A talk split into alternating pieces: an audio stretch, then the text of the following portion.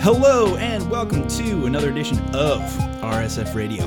I'm your host Joe Monday, and this is the podcast where we talk about what's been going on the front page of our Street Fighter or just the FGC in general, Street Fighter related topics, what's good. I have a very special guest today though, someone who I'm looking forward to learning a lot from to just better my life experience maybe. Dr. Cait McGee, physical therapist, what's up? Hey Joe, thanks for having me on. I am very excited for this topic because it's something that I feel like it's one of those things where people don't often think about the repercussions of like our health every day, like especially like people who play games. You think, how could I possibly be injured playing video games? That's crazy. But there's like very real risks that come into play when talking about your physical health and playing games for a living, or even just as many people in the FGC, just like a hobby that you put a lot of time into per se. Yeah, for sure. And on top of that, there is all the ways that what you're doing outside of your time gaming is going to affect your time in gaming. There's all the ways that your physical health affects your ability to play at a top tier, mm-hmm. Or even to play at a tier that is acceptable to you against your friends and not be horrifically shamed by being the worst amongst them, which is my usual goal when I'm playing. All right. I very nearly introduced myself as Dr. Joe Monday, Doctor of Science, because I heard that you have to say what doctor you are once you become doctor. Otherwise, the MDs get mad, apparently. So I know at least for physical therapists, we have to introduce, if we're introducing ourselves as doctor, we have to clarify that our doctorate is physical therapy. That's mostly it's mostly a way of making sure that patients don't get confused about who's doing what, I think. And certainly have a good deal of respect for all the MDs I work with. So I'm more than happy to clarify that I am a physical therapist doctor, not a standard broad spectrum medical doctor. Well, I'm a fighting game doctor, and I'm going to teach you how to block today,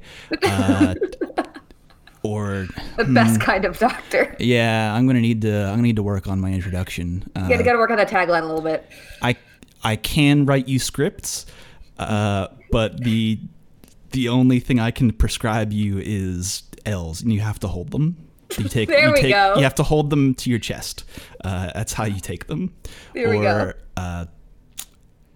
Or as a I'm trying to remember the doctor word for in the bum, but I can't remember it right now. I know that there's, it's a suppository. It's a suppository. Yes, you take it per rectum by the rectum. Okay, cool. Rad. I'm glad I got a doctor to say that on this podcast.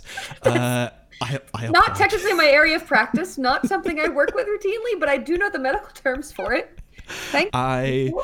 Apologize profusely, but once I'm done apologizing, I like to give my guests a space at the beginning of the show so people can't avoid it at the end of the show, to promote whatever they have going on. So tell people where they can follow you or what you have that's you might be working on right now or something you want to direct people towards. This is the time to do it.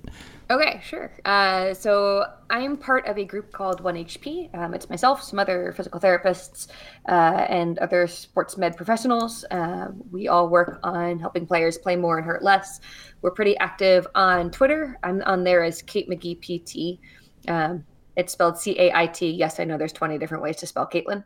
My main partner at the company is Matt Wu, who's at HP for Gamers. And together we kind of started up this whole 1HP shebang. We also have a YouTube channel, which I think is probably going to get linked in here. We have a website, one-hp.org. We do have a Patreon if you feel like really supporting us. But honestly, all of our articles and guides are eventually made free and available to the public. It's just that Patreon subscribers usually get 2 week to 3 week head start on all the super cool stuff, including like how to sleep better, which is surprisingly necessary, despite the fact that we've all been doing it for most of our lives. We can do it better than we're currently doing more often than not. I'm going to be honest with you. I'm pretty shit at sleeping. It's okay. You can improve. I believe in you. I hope so. I did read that article, and I kind of want to talk about it a little bit because that's maybe the most pressing topic. But also, I want to let people know that if you want to find any of those links, they'll be in the show notes. I'll hit you up for that Patreon link after the show because I didn't realize that you had a Patreon. I'd be happy to support you. Awesome. Thank you. But and just for anybody out there who it has the availability to or the offer to, I would recommend it. But anyway, not important. I mean, it's kind of important. Regardless, here to talk about sleep. Today, you're the sleep doctor, or at least for right now, you're the sleep doctor. All right. Help me with sleep. I'm so tired all the time. I'm so tired. So take last night, for example. I took your advice because something in this article that I feel like is maybe the most important or maybe the most pressing to people who are online a lot, or people who people who are online a lot. I'm a person who's online. I exist on the internet as a couple different entities. But anyway, I like to be on my phone. I like to see light before I go to bed. But something that's important is to turn off the phone. Now, why might that be? So think way back when, before we had phones, before we had the interwebs. I can't. I was going to say I can't remember that time. You are just barely old enough to remember that time because I am too. I was going to say I can't, but then I'm like, actually, I totally can. It's just a lot of listeners probably won't be able to know that time. That's true. Oh God, yeah. No, I have patients right now who were born after 9/11, and I'm mildly awestruck by this. They're legal adults. There are legal adults who were born after then. Anyway, before phones, before even artificial light, our bodies kind of took their cues on when we're supposed to be awake and when we're supposed to be asleep from light. And that kind of never changed. We've never actually stopped using light as our primary cue of this is the sleep time, this is the wake time, which is why, for example, third shift workers, folks who work overnights, who work through night shifts, do have more disrupted sleeping patterns than do folks who sleep when it's dark out, because something ancient and biological within us is like, aha, there is no sun, I sleep now. That's how this works. So when we're using these artificial light sources, sure, they're not the sun, but our body still interprets that light the same way. There's light, I should be awake, or I don't need to be looking at falling asleep yet because nothing's getting dimmer. If you think about the end of a day, you'll have sun starts to fade, things go to dusk, they start getting dimmer, and then they get dark. And you don't go to bed as soon as it gets dark. You don't feel sleepy necessarily as soon as it gets dark. But a couple hours afterwards is usually when reasonable folks are supposed to be heading to bed if we're being responsible adults and not trying to grind out of silver. I was going to say, I've seen a lot of my streamer friends who are specifically on the West Coast. By the time when I wake up, I look at the twitter.com. They're like, that was a great stream. Good job, folks. And I'm like, what the fuck are you doing with your lives? I cannot track with this. Yeah, so there's two things to consider here. One is that you can absolutely offset your sleep cycle, so it's not perfectly corresponding with, a day-night cycle. That being said, the easiest thing to give your body the cues is that regular day-night cycle, and you do have to pay attention to when and kind of how you're getting your light sources. So if you've got your phone on right up until the minute that you close your eyes and try and fall asleep, your body is getting a constant input that this is a time I'm supposed to be awake, suppress melatonin production. Melatonin is the sleep hormone. Lots of people know that. It's what causes you to feel sleepy and drowsy and like you'll want to go to bed. Its production is inhibited when there's light, and its production is boosted when it's dark out, which is how that whole circadian rhythm thing works, right? It's getting dark. Aha, melatonin production. I feel sleepy. I go to bed. If you've got that light source on right before you go to bed, there is no melatonin being produced. So you might be starting to feel fatigue indicators. Your body is tired. Your brain has been on for too long without rest. But you're not necessarily getting that melatonin production that kind of really helps cue things into a quieting or slowing cycle. Your heart rate slowing, your blood pressure lowering, your temperature changing and getting cooler. all of those things are impacted by melatonin production, and light inhibits that melatonin production. Ideally, phones should be down, like all artificial light sources except for lamps, so off your computer, off your phone, off your TV. The research suggests 2 hours before you're trying to fall asleep. I can tell you I fail miserably at that. I have never in my life managed to get off of screens 2 hours before bedtime. That being said, that's just rough. That's rough. As with any of the things that you can do that are good for your health, doing some is still better than doing none.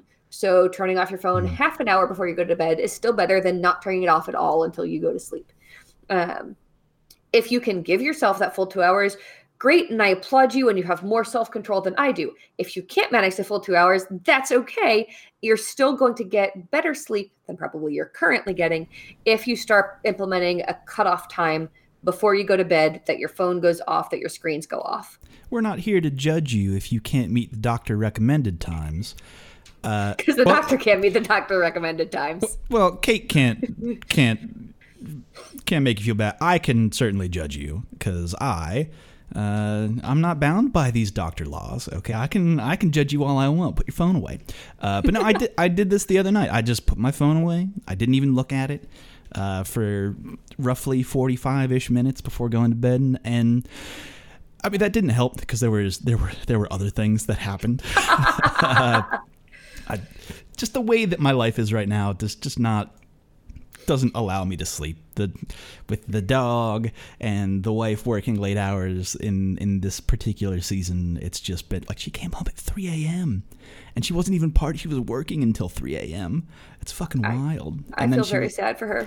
I know. I do too. Like she needs this advice more than I do, to be quite honest. And I hope that she can get her rest maybe tonight, but she also has to work tomorrow, even though it's a Saturday for anyone who's listening to the show on Thursday. Oh shit. But regardless. One of the nice things to keep in mind too is that one of the best things you can do for your sleep is to set habits or routines or patterns, not because they are magically going to fix your sleep, but because there are only so many things about your sleep patterns that you can control. There are absolutely always going to be things that are out of your control: travel, jet lag, roommates, pets, kids, work emergencies. There's plenty of things that aren't controllables. What you should do is control the things you can, control the controllables. In this case, things like when your screens go off and when your phone goes down, things like what the temperature of your room is, things like how much caffeine and how much alcohol and when you're drinking caffeine and alcohol, how much exercise, what type of exercise, when you're exercising, if you're exercising, what you do when you wake up, what you do when you go to sleep. You can control those things. And that doesn't mean that you have to change and control every single one of them all at once. In fact, trying to change and control every single one of them all at once is probably going to result in you failing, giving up, and going back to sleeping badly. So try, if you want to change your sleep habits, try implementing one thing at a time. Try the phone down 45 minutes before you go to bed, and do that consistently for like a week, 2 weeks, until it becomes easy and habitual. And then try something like when you wake up in the morning, you do 3 stretches, or you go for a walk, or you do some yoga, or you sit and you meditate, or you write down 3 things you're grateful for. Pick something that is part of your morning routine. Start building kind of what your morning and what your evening looks like. Give yourself that structure on the beginning and end of your sleep. And that will give you 2 benefits. One, it will make it easier when you're trying to fall asleep, because you've given your brain this cue of this is the thing I do that leads up to sleep. It starts to get your body into that. It gives you an external cue for your circadian rhythm that isn't just light.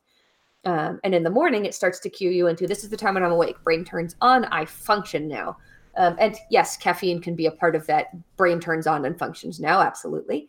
But the important part is that you find a pattern that works for you and that is sustainable for you. That way, when you're in a situation where, say, you get in late to your tournament, you've got 10 a.m. pools, and you know you're not going to get the usual 8 hours of sleep your body is used to and would like to get. So you do your evening routine so that you fall asleep as fast as you possibly can. And then in the morning, when you're waking up far earlier than you would like to based on the time you actually got to go to bed, you do your morning routine, which cues your body into the starting to wake up pattern rather than kind of groggily shuffling through and just barely making it to pools before you get DQ'd. you have made a perfect transition for me, because I will say that the article that is listed, it'll be linked in the show notes. It recommends a ton of things that you can add to the beginning of your sleep and the end of your sleep, which I recommend people check out. But specifically for the FGC, something that you mentioned, there's a lot of travel involved. There's a lot of sleeping in places that we're not familiar with, and a lot of time zones that are different from what our bodies might not be used to. And is there anything specifically that someone can do when they are traveling, or something that you might suggest that, you know, could get us in a better habit versus like staying in the 24-hour room playing matches until 4 a.m. and then just rolling into your later pools? And what does that do to our brains when it comes to trying to be competitive when we do starve ourselves of sleep and melatonin? So to start with, the ideal and optimal thing that we would all be able to do for travel would be 2 weeks before we are playing in a new time zone, we're able to go there and let our bodies adjust. That's happening for like literally none of us. We all have jobs. We kind of have jobs. Maybe a couple of elite teams are able to like boot camp locally, and like that's not even really an FGC thing. That's like CS:GO and Dota. Yeah. All of us normal folks are dealing with flight delays, visa issues, time zone changes, and tournament schedules that we can't control. Mm-hmm.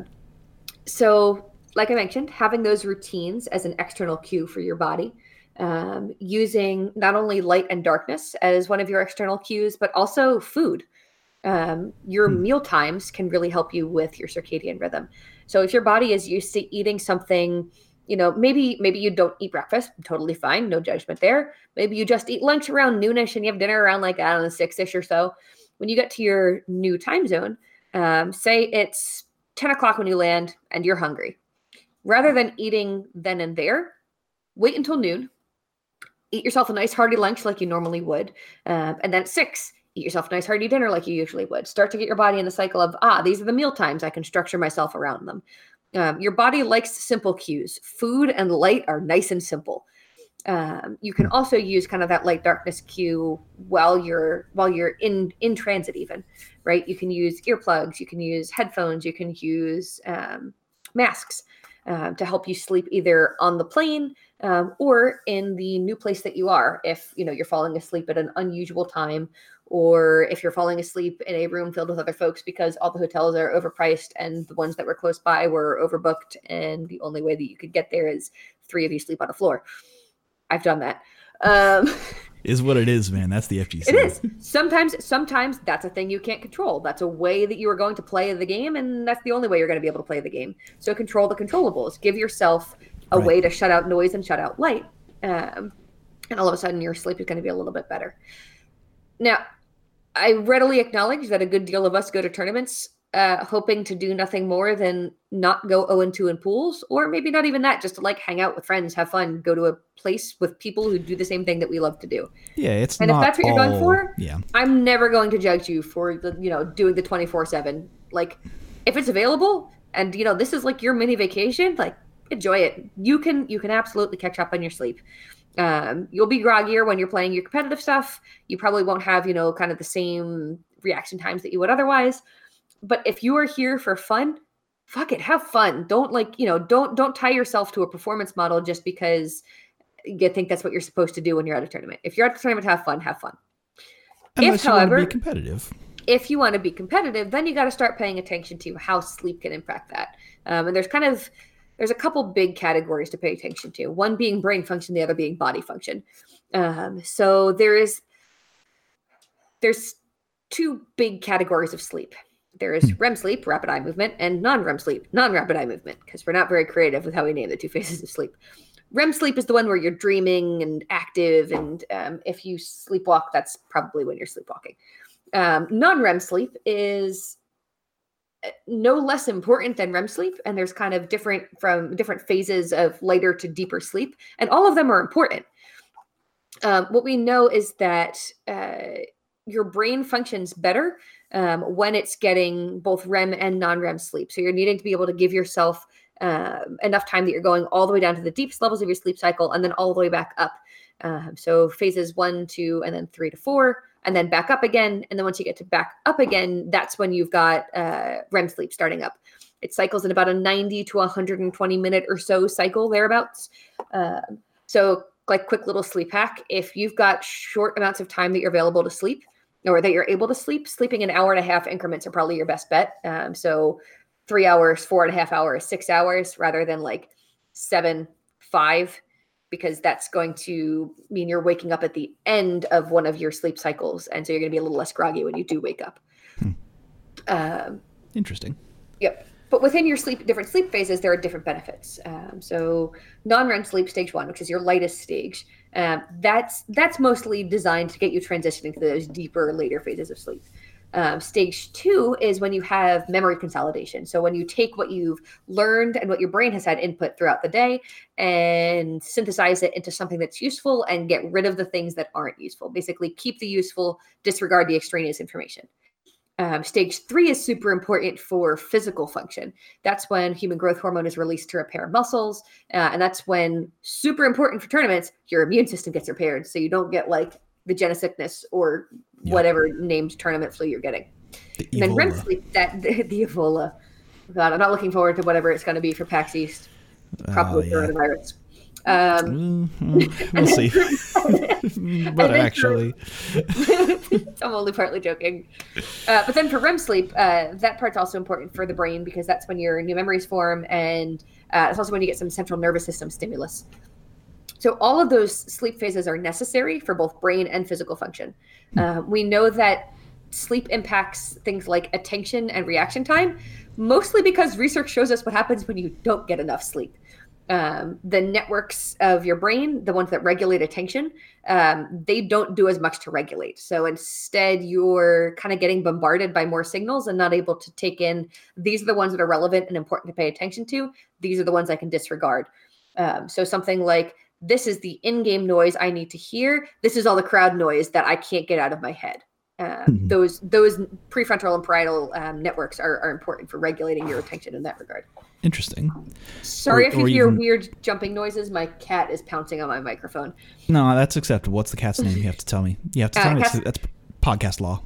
Cat's name is Kutulun. She is named after a female Mongolian warrior who refused to get married unless her suitor could out-wrestle her. Wow. I thought it was appropriate for a cat. That is... I like that lore. Wow, you came in with a hot answer. I'm down with that. Kutulun? Kutulun. Kutulun's got depth. I'll wrestle that cat. I don't think it would. Cat. Probably not. I don't have a good track record against cats, so that's, you know, the record is against me. I'm owned too, as it is. But as you're saying, though, getting good sleep can help you, like, read your opponent even, or have faster reactions and be able to pay attention to things that your opponent is doing so that you can exploit them. All of these things that fighting games. It's also really important for regulating your emotions. Very important in fighting games. Yes. When you sleep, kind of that human growth hormone, among other hormones, helps to regulate cortisol production and the volume of cortisol in your body, cortisol being the stress hormone. Now, we want some level of stress hormone. We want, our reactions to be finely tuned. We want our heart rate and our blood pressure up a little bit when we're playing to make sure that we're getting adequate blood perfusion to muscles. But we don't want it going so high that it's becoming distracting, that our grip is becoming impaired, that we're sweating. All of those things can happen when your cortisol levels are too high. So kind of that balanced regulation, that depends on getting good sleep as well. And then there's the components of physical function, right? There's your speed, your reaction time, your accuracy, and your reflexes. All of those have been shown by research to improve with adequate sleep and to worsen with inadequate sleep. Your reaction times will be slower and your movements will be less accurate and less precise. That is confirmed by science if you are not getting good sleep. It's science fact. Listen in to the doctor of science. Me, not Kate. She's not the doctor of science legally. Cool. Oh, shit. Never mind. You're good. All right. So I thought something happened, but we're good. All right. I'll edit that one out for sure. Winky face. Absolutely not. All right. Go ahead. Sorry for pardon the interruption. No worries. So that's kind of why it's relevant if you are trying to compete at a high tier tournament for you to pay attention to your sleep. I would never tell you that you absolutely cannot go and do the 24/7 thing because, like, hell, it's fun And that's part of why you go to a tournament. But if you're there to make money, if you're there because this is your job, if you're there because you want to get sponsors or get on a team or get results or, you know, get Capcom Cup points, then you need to pay attention to what you're doing to impact your sleep, which starts not even at the tournament. It starts with establishing habits and routines at home. Cool. And there are also, are there any like supplements I could take? Should I take HGH? Straight to the bloodstream. Please do not inject human growth hormone. That's what Cait said on this podcast. I'm pretty sure that's what you said, that I need the HGH in me, so I should just sleep. Take it. Right? By sleeping. All right. Don't do drugs, kids. So when it comes to supplementing, There are actual supplements that maybe you should want to take. There is good advice to have here. There are ones that can be useful and there are ones that aren't so much. Most healthy folks, most of us in a Western world eating, foods that have been processed, but also like have added nutrients. Most of us do not need supplements of any kind, not even a multivitamin. Unless you eat like literally no vegetables, in which case eat your vegetables. That's better than taking supplements. Eat your vegetables, kids. Eat your broccoli. The one that we should probably mention in the context of sleep is melatonin. You can take a melatonin supplement. For some people, melatonin supplements are helpful for sleep quality and for duration, the same way that the melatonin you produce naturally is. So you can supplement your body's own melatonin production. It can't stand in for melatonin production, but it can help. And in the words of Ina Garten, who is a fairly famous chef on Food Network, if you can't make your own, store-bought is fine. If your brain isn't making enough melatonin, feel free to supplement it as long as your doctor says it's okay. If you're going to use melatonin supplements, though, make sure that you actually have set aside like 8 hours to sleep. Otherwise, you're going to wake up feeling groggy. Okay, good to know. Good to know. All right. I think that's a good probably stopping point on sleep. And if anybody wants to read more on that, they can hit the link to the article, which will be linked in the comments section or wherever you're listening to this. It'll be in the show notes, whatever. Unless there's anything else you want to add or to wrap this up. Only other thing is caffeine is also relevant. Just drink your last caffeinated beverage 4 to 6 hours before bedtime. All right. Right on. 4 to 6 hours. Okay. I'm just trying to think about like my own life and if I've ever like done that. Don't have coffee at 8 p.m.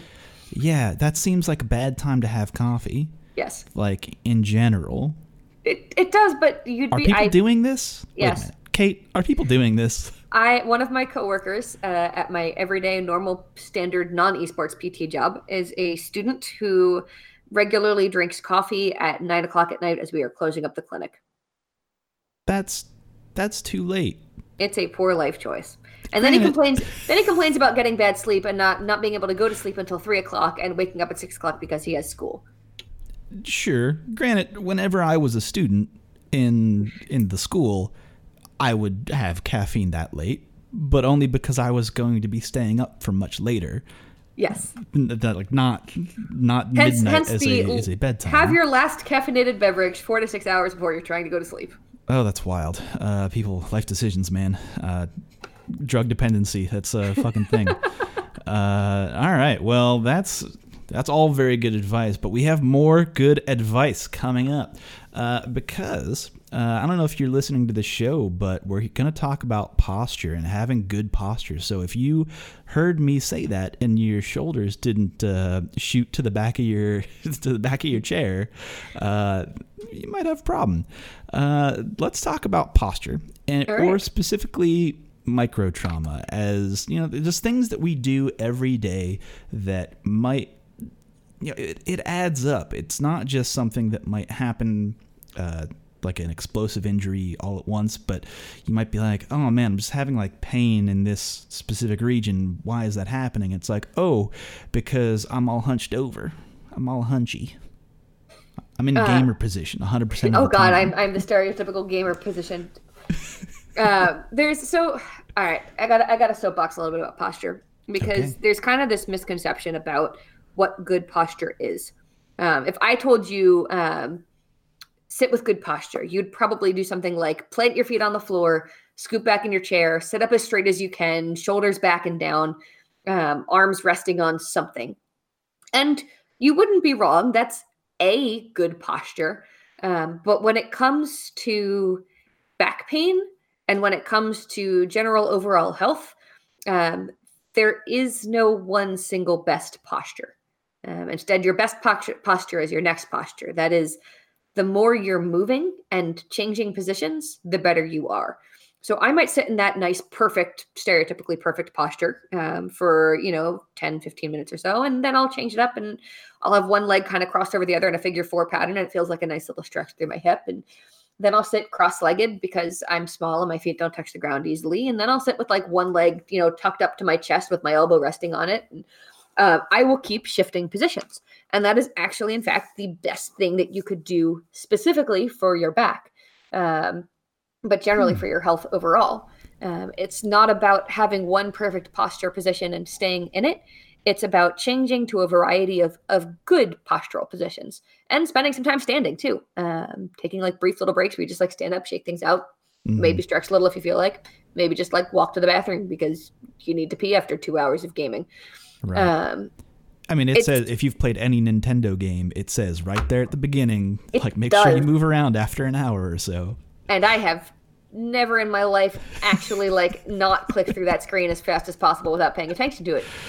That being said, fair enough, doctor. It's partly because, it's hard to take it seriously coming from the game. It's hard to consider it relevant when you're, 8 years old and playing Nintendogs because whatever, it's fine. Let me just go pet my puppies now. Oh, man, I do love a Nintendogs. That was some good shit. It was some good shit. Oh, man, my Nintendogs are so neglected right now. But I think it's a lot easier for us, nowadays. There's poop everywhere. Oh, God. Kate, there's poop everywhere. No. No. Why didn't you walk them? They're so filthy. They're so filthy right now. I gotta give them a bath. All right, sorry for the Nintendogs aside. I just got all excited thinking about Nintendogs. Okay. But, sitting, whether you're sitting at a console, whether you're playing a mobile game, or whether you're playing on PC, shifting position should be pretty easy to do. No matter what chair you're in, you can be perched on the front edge. You can be reclined all the way back. You can be sitting straight up. You can be one leg crossed. You can be other leg crossed. You can be, crossed at the ankles, crossed at the knees, crossed at the hips. You can be doing knees bent up. You can be doing sitting cross-legged. You can be doing spending time standing. You could be doing the Rudolph if you really want to. Are you familiar? I don't know what the fuck you just said. So Rudolph is a Super Smash Brothers player from Japan, I believe. Okay. He plays by putting 3 chairs next to each other and laying across them on his stomach. Oh, all right. Okay. You can do that if you wanted to. But more important than being in any one great position is shifting through a number of good ones consistently. Okay. That's the single best thing you can do for your back. Yes, there are different postures that put more stress on different parts of your spine. And there's a widely cited reference to you should be reclined about 100 to 110 degrees. That's the position of least stress on the spine. Well, that's the position of least stress on the discs between your vertebrae and your spine. That doesn't mean the position of least stress of muscles or of ligaments. That means just of the discs. So that's one of the postures you could shift through, but it's certainly not the only posture that's going to be good for your back if you're going to be sitting for a while. Mm-hmm. So maybe you have a transitional standing desk. Maybe that's a thing. I've seen folks with that. I've seen folks who have 2 different chairs, a regular sitting chair and then a kneeling chair. I have a kneeling chair. Kneeling chairs are great, by the way. They're fucking fantastic and super cheap. You can get one for $20-ish that is effective and good. Honestly, describe the kneeling chair too. Okay, so the kneeling chair is let's see. I'm trying to think of a way to describe this that isn't only going to work for Catholic kids who are used to kneeling in pews. So for all the Catholic listeners out there. For all the Catholics and ex-Catholics, it starts out like that. So it's a chair that, oh God, let us stand, let us pray. You're giving me flashbacks to my childhood. Catholicism. Anyway, so a kneeling chair not only has a perch for your butt, but it also has one kind of for your shins, the space below your knees. So you're putting weight through your shins, you're putting weight through your butt, and then you're kind of sitting up straight. Some of them do have a chest piece that you can lean against. Not all of them do. Actually, most of them don't. Yeah. My dream chair for fighting games with pads, by the way, not with sticks, but with pads, definitely, is a kneeling chair with a chest support. So like all of us can lean forward towards the screen as much as we want and not be resting our body weight on our elbows. Like, I have a dream. Like supported gamer position. That's it. Like, or have a second chair or a second platform for the stick to just be on that you can just, if your arms hang down, fight sticks right there. Boom, there you go. Solve that problem. $1 billion idea. Man, that's it. So, yeah, that is my issue with the kneeling chairs, that it is tough to play fighting games on. Even though it does have different levels of kneeling, I'd have to set it to the very lowest, like, angle of kneeling so that my legs are not, they don't ever go horizontal like you would in a chair, because it's like you're still kind of elevated a little bit. Might be like 30-ish degrees from the ground. But like, you know, it's my stick has a good grip to it, but still that's not exactly comfortable if I want to have like a stick on my lap for an extended period of time. I have to put it on the desk, and then it's like, it's a whole thing. Yep. There's a reason why our standard kind of chair is the one that most people use, because it's kind of the easiest one to use, and we've built a whole lot of sitting activities around that specific design of sitting furniture. But all of the postures that I referenced, perfectly doable in any standard chair, whether you've got armrests on or off, preferably on because your arms should be supported, or if you're using a stick, they could rest on your stick or in your lap or on a pillow. But changing postures is the best quote-unquote posture. Okay. Are there specific bad postures that we should avoid, though? Yes. There are definitely postures that are more strenuous and strainful on your back, on your neck, on your shoulders. The big one that we shouldn't be spending too long in is that kind of classic pad pose where your feet are planted, you're leaned forward, your elbows or your forearms are resting on your thighs while you hold the stick in between, or you hold the pad in between them. You're kind of hunched and your head is like craned up to look at the screen. That one's not great for a couple of reasons. One, it puts you in this forward head posture where you're going into a lot of cervical extension, which is straining on your neck over time, and also doesn't let you give your head kind of like good, nice, neutral support, which means that you are more likely to develop headaches, specifically tension headaches. Your back is in a lot more of a rounded position, which puts stress not only across your thoracic spine, but also across your shoulders, because your shoulder blades are then in a protracted or rounded position. The head of your humerus is sitting further forward in the glenohumeral joint. And then you're resting your body weight on your forearms at the same time that you're asking your forearms to be like the stable base for your really mobile fingers. You're asking them to do double duty as a body weight support and as the stable base. And that's going to fatigue them and put you at risk for things like tendinopathy or epicondylitis, or just into general irritation and overuse of those muscle groups. Excuse me. I have to try to say what you just said. Did you say epicondylitis? Epicondylitis. Okay. Because there are no colons, so they're getting inflamed here. You're saying epicondylitis, do not search that on your, and do not put that in Google. Safe search off. Do not do that. I got a little scared for a second. I don't want, or maybe I do want epicondylitis. Who knows? Nope. So an epicondyle is the kind of bony protrusion on either side of your elbow. So if you bend your elbow and then you feel kind of the bony points on the outside and the inside of it, those are epicondyles. Cool. Yep. My this is kind of an aside, but my mother-in-law had, like, her elbow was too pointy. It was too pointy. She had a pointy elbow, and she had to get it unpointed because it broke-ish, kind of. It was too pointy. It was a pointy elbow. That's not what you're explaining, but I just thought of that. I really want to know what she actually had, like, what the medical term for what she had now, because I'm drawing a blank on condition of too pointy elbow. Like, I don't know, maybe she had like some heterotopic ossification or something. I don't know.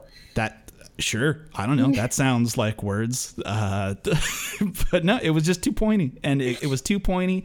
And she did like a lean down on a thing, and when she put her elbow down, she was like, "Oh no, my elbow's bad forever now." And then she had to get a doctor to remove the pointiness, and now it's not pointy anymore. It was just the one, right. Elbow. It's she very had one strange. Too pointy elbow. She's a strange woman. I love her to death. But anyway, pointy elbow. So don't be in that gamer position for too long. Yep. You might need to pay attention, but only get into it for a little bit, because you might actually benefit more from not so much leaning back, but just like being upright and not causing tension on your tension places that you said with doctor words. One of the best tricks that I've seen was, okay, tooting my own horn here because it was actually a thing that I recommended. Look, if I don't get to toot my own horn every now and then, why did I even become a doctor? Sure, that's fair. That is fair.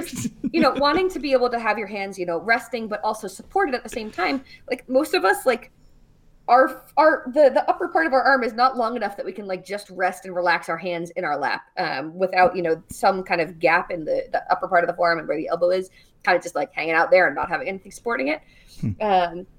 We also all have limited travel space, so like just packing a pillow that you can like rest your arms on and your pad on isn't necessarily feasible. So I told this guy to get like an inflatable pillow, and he brought it with him to tournaments, and he'd use it as his arm rest. Cool. So it's like a totally doable thing that people. It is, and it would let him he could scoot all the way forward to the edge of his chair, so he could be like leaning and looking close, but like not putting his entire body weight through his forearms. His forearms are still supported. His hands were relaxed. Worked pretty well. Interesting. Cool.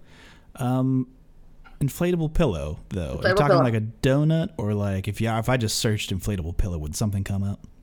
I'm not sure what would come up if you searched inflatable pillow without safe honestly, on, but if you search, if you safe search it should be fine. Okay. I've also seen the squishy bean lap desk things that would probably also work. It takes up a little more space than a fully inflatable thing, but also a good option. Anything that lets you rest and support and relax your forearms is going to be a good thing. It's going to put less strain through your shoulders, less strain on your neck. And that's some of that micro trauma that you mentioned, right? The little things that add up over time. Mm-hmm. It's not so much that anybody in the FGC is going to be, getting traumatic ankle sprains. And as I say that, I am thinking of Jabali and his Achilles tendon rupture. But totally a different issue, but but that one was not because of what he was playing. Yeah, no, he was trying to work out to body slam another human being, and he did in fact still body slam another human being. He still did it though. More power to him. But there's other kinds. But most of us aren't going to get acute injuries like that from gaming. We're going to get the kind of overuse stuff that builds up over time. So rather than letting it build up over time by being in those positions that are strain and stress on your body over long periods, change positions regularly and make sure that you are kind of strengthening and stretching what needs to be strengthened and stretched. That doesn't mean that you need to stretch literally every single part of your body. In fact, that would be counterproductive. It also doesn't mean that you need to stretch before every single game because, again, kind of counterproductive. You don't want to be stretching yourself out kind of outside of your resting length tension relationship of your muscles when you're tight. I want my links to be tight. Go contract. Well, yes, you want to be able to be reacting quickly, which means you need your contractile tissue, your muscles, to be contracting, not super duper stretched out. And yes, if you are feeling tight, stretching is a good thing. But so is doing any kind of warm up that gets more blood flow to the muscles and gets that area moving. So rather than doing sustained static stretches right before you play, doing tendon glides, doing hand opening and closing, doing something even to increase your whole body circulation, doing a quick set of 10 air squats. That's one of the most common things that I gave to my EXO Academy players over the first season, having them do as part of their warm up first some whole body motion to increase circulation. So squats, lunges. There's one person who wanted burpees and I told her no. Peachan, fuck off. I don't know if it was Peachan, but I can either confirm or deny. But I'm pretty sure it was Peachan.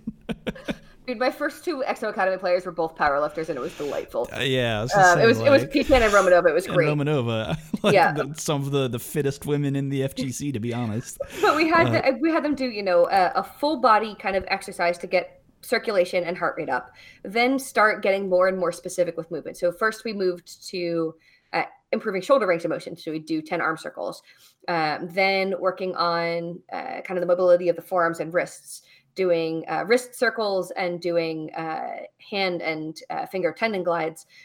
So kind of progressing from general to specific, but at no time did I have them holding a stretch for 30 seconds right before they played. Sure, I'd have them doing that as part of a break. Sure, I'd have them doing that as part of a cool down, but that's the kind of thing that before you play, you want dynamic movement that gets you into the motions you're going to be doing. While and after you're playing, or while you're playing, you want to be maintaining kind of that same level of alertness or tension. Scientific term for it is actually arousal. It's nice. Not that kind, nice. But more like your focus, your intensity, your presence, and your kind of competitive edge. And then afterwards, you want to be able to bring everything, calm it back down, which that's the time for static stretching. Maybe during your break is a time for static stretching if it's kind of coupled with other things and if you have some tightness that you need to work on. But stretching in and of itself is not a fix. In fact, more often than not, most of what like folks are lacking is strength and stability and motor coordination more than they're lacking like flexibility and range of motion. Yeah, because like I use my hands to fight. These are my weapons. These are my weapons of destruction. I need to protect them the best I can. Yep. Stretching afterward. Long, sustained stretches afterwards. Stretch after. Not during, not before. Well, you can do during if you are tight and if it makes sense, right? Like if I've just gotten through pools and, you know, the inner part of my forearms, the palm side of my forearms are super duper tight. Especially, you know, if my thumb is feeling tight, I might do a wrist flexion stretch where I'm, you know, pulling my hand backwards. And then I might do, you know, kind of a thumb biased version of that stretch where I grab my thumb and pull it backwards, not just my whole wrist, because that's what I'm specifically feeling tightness in. But I don't necessarily have to stretch every single part of my arm as part of my break when the only thing that's tight is that forearm. And maybe I've been hunching forward a little bit. So I want to do something to reset my posture. So I do a couple exercises that provide a stretch to my chest, but also make my back muscles activate a little bit more. Cause right, they're kind of countering that pull forward of the hunched rounded back posture. Interesting. Huh. No, that's cool. So other than that though, is there anything that we should be doing to protect our hands or our forearms? Let's see. Making sure that they're supported is a big thing. And by that, I literally mean make sure there's something under them. If you're working at your computer, then you probably want it to be, armrest should be about the height of your belly button. Your keyboard should be level with that as well. That might mean you have to adjust your armrest. That might mean if you are super duper short like me, that you have to tape something onto your armrest to make them go up to a high enough height. That is okay. Other things to do to protect forearms, making sure that you're doing a warm-up before you start playing, making sure that you're doing stretches after you play. And honestly, my secret weapon for like forearm tightness is a tennis ball. Just squeezing? Well, you can do squeezing with a tennis ball. It's a good way to like warm up contractile tissue, making your muscles work a little bit. But you can also use it to do self-massage. So like rather than trying to get in, you know, dig into those muscles with the thumb on your other hand, which can like tire out that thumb, which feels counterproductive, take a tennis ball and use it to rub kind of slow, small circles around the upper part of your forearm. So the closer you get to your elbow, the kind of where that big tight muscle is, using that tennis ball to self-massage. One, spares the other hand. And two, lets you get a deeper massage than you could otherwise. Smart. Tennis ball. To do. Any other, speaking of tennis balls, are there any other tools that you would recommend or like, maybe, I don't know, I'm just kind of throwing this out there because I don't know if there's an answer to this. We didn't prep for this, but like posture correcting or like tendon correcting tools that someone might want to use, or is that like too far where it's like you should really talk to your doctor if something is actually wrong?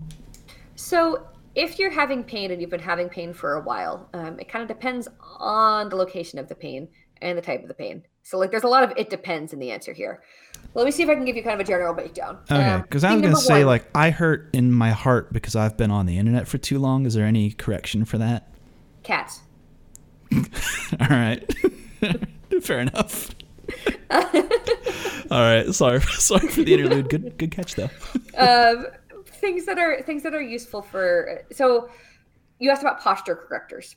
As a general rule, I don't find any of them to be terribly useful, mostly because they kind of rely on you maintaining that perfect or neutral posture that I mentioned is good, but not great, because changing postures is better. And sometimes your changing postures are not perfectly neutral back positions. And that is okay. But if you're wearing one of those like posture correcting devices, it will yell at you for that. It will like either beep at you, or if you're wearing like one of the strap versions, it'll pull your shoulders back. And so that can be a little bit counterproductive to increasing movement, which is really the goal. But you could do something far lower tech and far more like easy to implement, which is just set an alarm on your phone. Ooh, when the alarm goes off, check your posture and see what feels tight. If something feels tight, stretch it and then strengthen the opposite muscle. So for example, if I'd been sitting for a while with my shoulders kind of hunched, my chest would start to feel tight, my pec muscles. So I might go to a doorway and use the doorway to kind of spread my arms apart and stretch my chest a little bit. And then I would do 10 exercises that I call them no monies. They're basically you're turning your palms out to your sides. It looks like you're reaching into your pockets and taking your hands out and going, I got no money. And that one gets you to activate the muscles that pull your shoulder blades back and together, which pulls you into good posture. So I'd do, a 30-second stretch. I would do 10 of these no monies, and then I'd get back to playing. It takes me under a minute, and it's a postural fix, and I didn't have to pay anybody any money for it. The no monies is a very appropriate stretch for the FGC, just as an aside. Let me know when this goes up, I will quote tweet it and attach a link to a video of me doing no monies so that everybody can see what they look like. Okay. We can all do and have no monies together. Now I'm thinking episode titles, but anyway, anything else? We talked about posture correcting, but like forearm pain, anything like that? Braces, perhaps. So, I get the soapbox again. Okay, nice. So there is a time and a place for a brace. If you have pain and you rest, you have not fixed shit. Okay. You have rested from the pain, and as soon as you go back to the thing that was causing the pain in the first place, you're going to have it again. The only way that you get rid of pain is by changing something. And that doesn't just mean changing how much you play, because kind of that's cheating and that's an out. If you want to keep playing as much as you have been, you need to change either something about your tissue or something about your setup. Something about your tissue means changing your strength, your motor coordination, your endurance, or your mobility, which means that you are having to do exercises or stretches. Changing something about your position means just that. It might mean that you are using a slightly different style of grip on your controller. It might mean that you're making sure that your chair supports you better. It might mean that you switch from, say, a GameCube controller to a hitbox if you need to go that drastic route.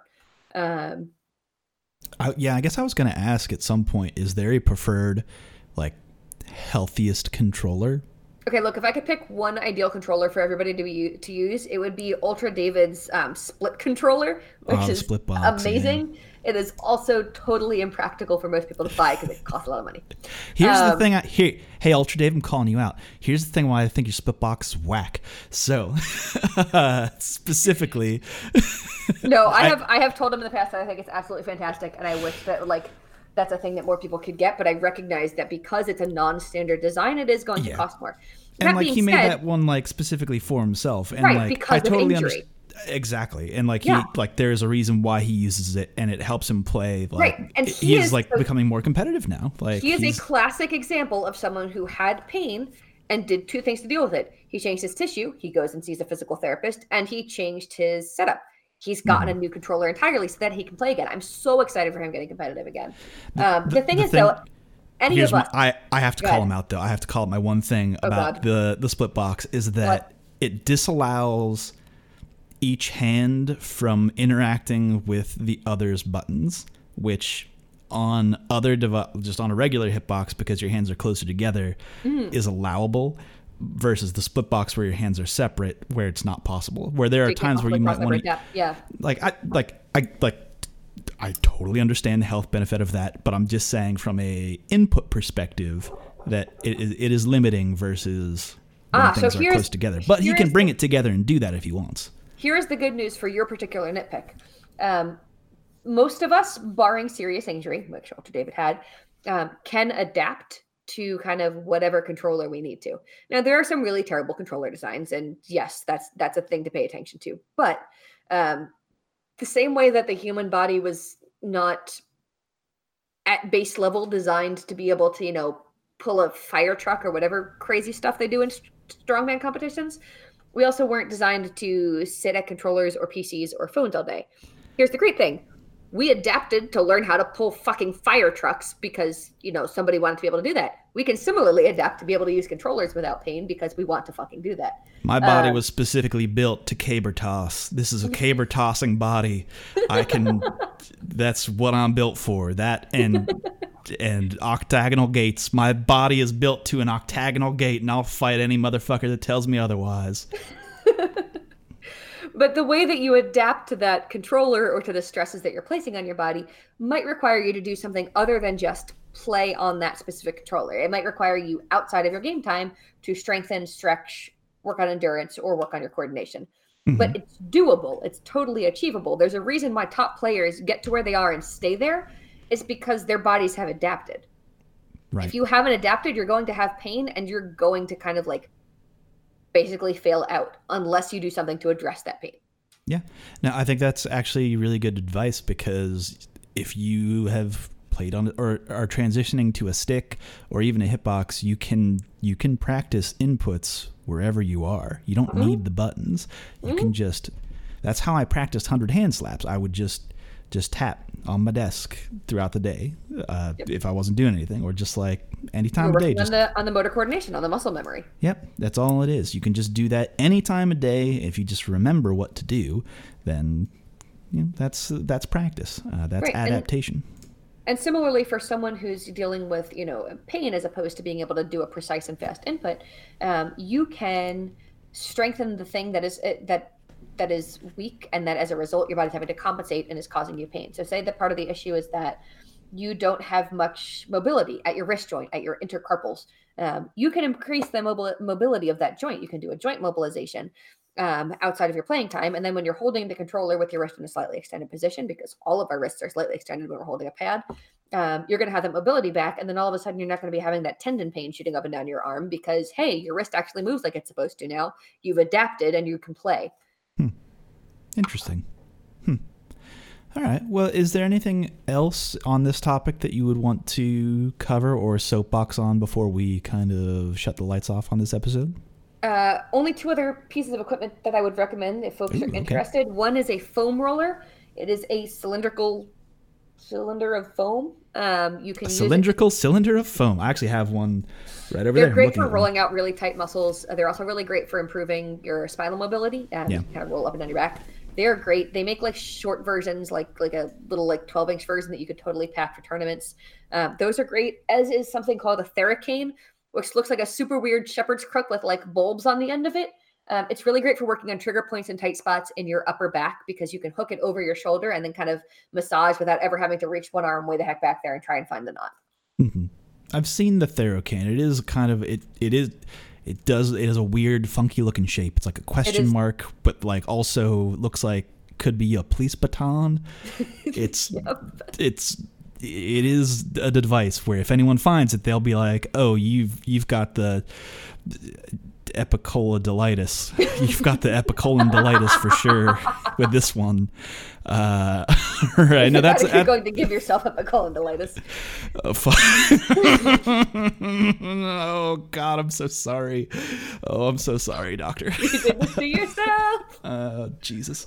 All right, no, but if you're looking to like level up your like in terms of your ability to work on tight muscle, your tennis ball is first line of defense. Foam roller and Theracane are all good options for working on that as well. Awesome. All right. Great. Well, thank you so much for coming on the show. But before you go, I have to ask you a line of two questions, of all which right. I believe can tell a lot about a person by the way that they answer it. I will not be ashamed of my answers, even though some people may wish I was. I will not shame. I have never shamed anybody for anything. That's fact. But also not true, because earlier on this episode, you did that at the beginning of this episode. All right. Question one. What is your favorite normal attack in any fighting game, and why? All right. So this is because there was a brief and glorious and shining 2-day period when Street Fighter V first came out, during which I actually stood a chance at not losing every single match to my friends who are much better than I am. And that was because I played Cammy and I spammed low heavy kick, and therefore I love Cammy low heavy kick. Oh, wow. Okay. Why specifically the low heavy kick? People just not blocking the feet? Yep. Nice. This honestly. That was literally it. All right. Fair enough. So in part two of the question then, what is your favorite combo in any fighting game? This is the part where I clearly reveal myself to be a Cammy main and also bad, because I'm not great at my combos. I'm really not great. I think the only one that I have ever hit consistently was Cammy's crouch low kick, crouch low punch, cancel into heavy kick, and then spiral arrow, which is lovely and beautiful. And I'd hit it maybe about 40% of the time, but that's better than everything else. So I'm going with that as my favorite combo. That's fair. In my opinion, this is far better than my friend who is also named Joe, whose favorite combo is just Birdie MP into bullhorn. So, I mean, but that's a good one and two. It's one of those things where here's why I don't judge people for their combo choice or normal attack choice, because like it's whatever speaks to you. This is true. If it's something that speaks to me, because I can actually fucking do it. Yeah, that you're capable of, and you feel that empowers you. Then it's like. That's what it is. And Birdie MP into bullhorn speaks to Joe because Birdie is a large man who eats donuts. What's not to love? There's really nothing not to love there, honestly. As a Joe who ate donuts this morning, I can certainly relate. One normal sized donut and then one tiny donut. There you go. Donut plus. Yeah, donut plus and donut minus. All right, folks, that's going to do it for an episode. But before we go, Dr. Cait McGee, mm-hmm. physical therapist. Thank you for spending the time to tell us about, all of these good things that we can do to change our lives for the better. It is much appreciated, and thank you for your time. Where can people find you on the internet? They can find me at CaitMcGeePT on Twitter. It's CAIT. I know there's 20 different ways to spell Caitlin. They can find me on, at our website, one-hp.org. They can find me at our YouTube channel. If you search One Health Providence, you'll find us. We're on TikTok now, technically, but I don't post there that often, so maybe don't look for me there. I'm working on my TikToking. I'm old. Is the TikTok name TikTok Doc? No, but it should have been. Why did I not do that? Lost marketing opportunity. No. All right, everybody, TM. I'm going to go register this right now. If it's not already, it probably is already taken, to be honest. No, you can find us mostly on 1-hp.org. We are active all over the Twitters. I'll probably pop in on the subreddit again, as usual. But yeah, feel free to shoot me a message on Twitter anytime, or to message us through our contact form on 1-hp.org. Awesome. All right. Well, again, thank you very much. And people out there, again, you can find me at Super Joe Monday or at r/SF on Twitter.com, or head on over to our Street Fighter and just post what's good. I'll see it. I'm there. Don't forget, every Monday and Friday we run the tournaments, and this podcast usually goes up on Thursdays. But I've been a little weird with the schedule because I like to have fun with it. I'm shooting from the hip this year. It's 2020, shooting from the hip. Fuck a vision. I'm shooting from the hip. But that's there's a tagline. Yeah, fuck a vision. I'm shooting from the hip. Everybody's all about 2020. This is the vision, but I'm all about wildfire. I'm blind fire from the hip. That's what I'm all about this year. So look the fuck out, motherfuckers. All right, that's enough for a show. I think that's a wrap. I want to give one more shout out to Piano Densetsu for the intro outro music. It's dope as fuck. Give them a follow. But that's a show, folks. Until next time, take care.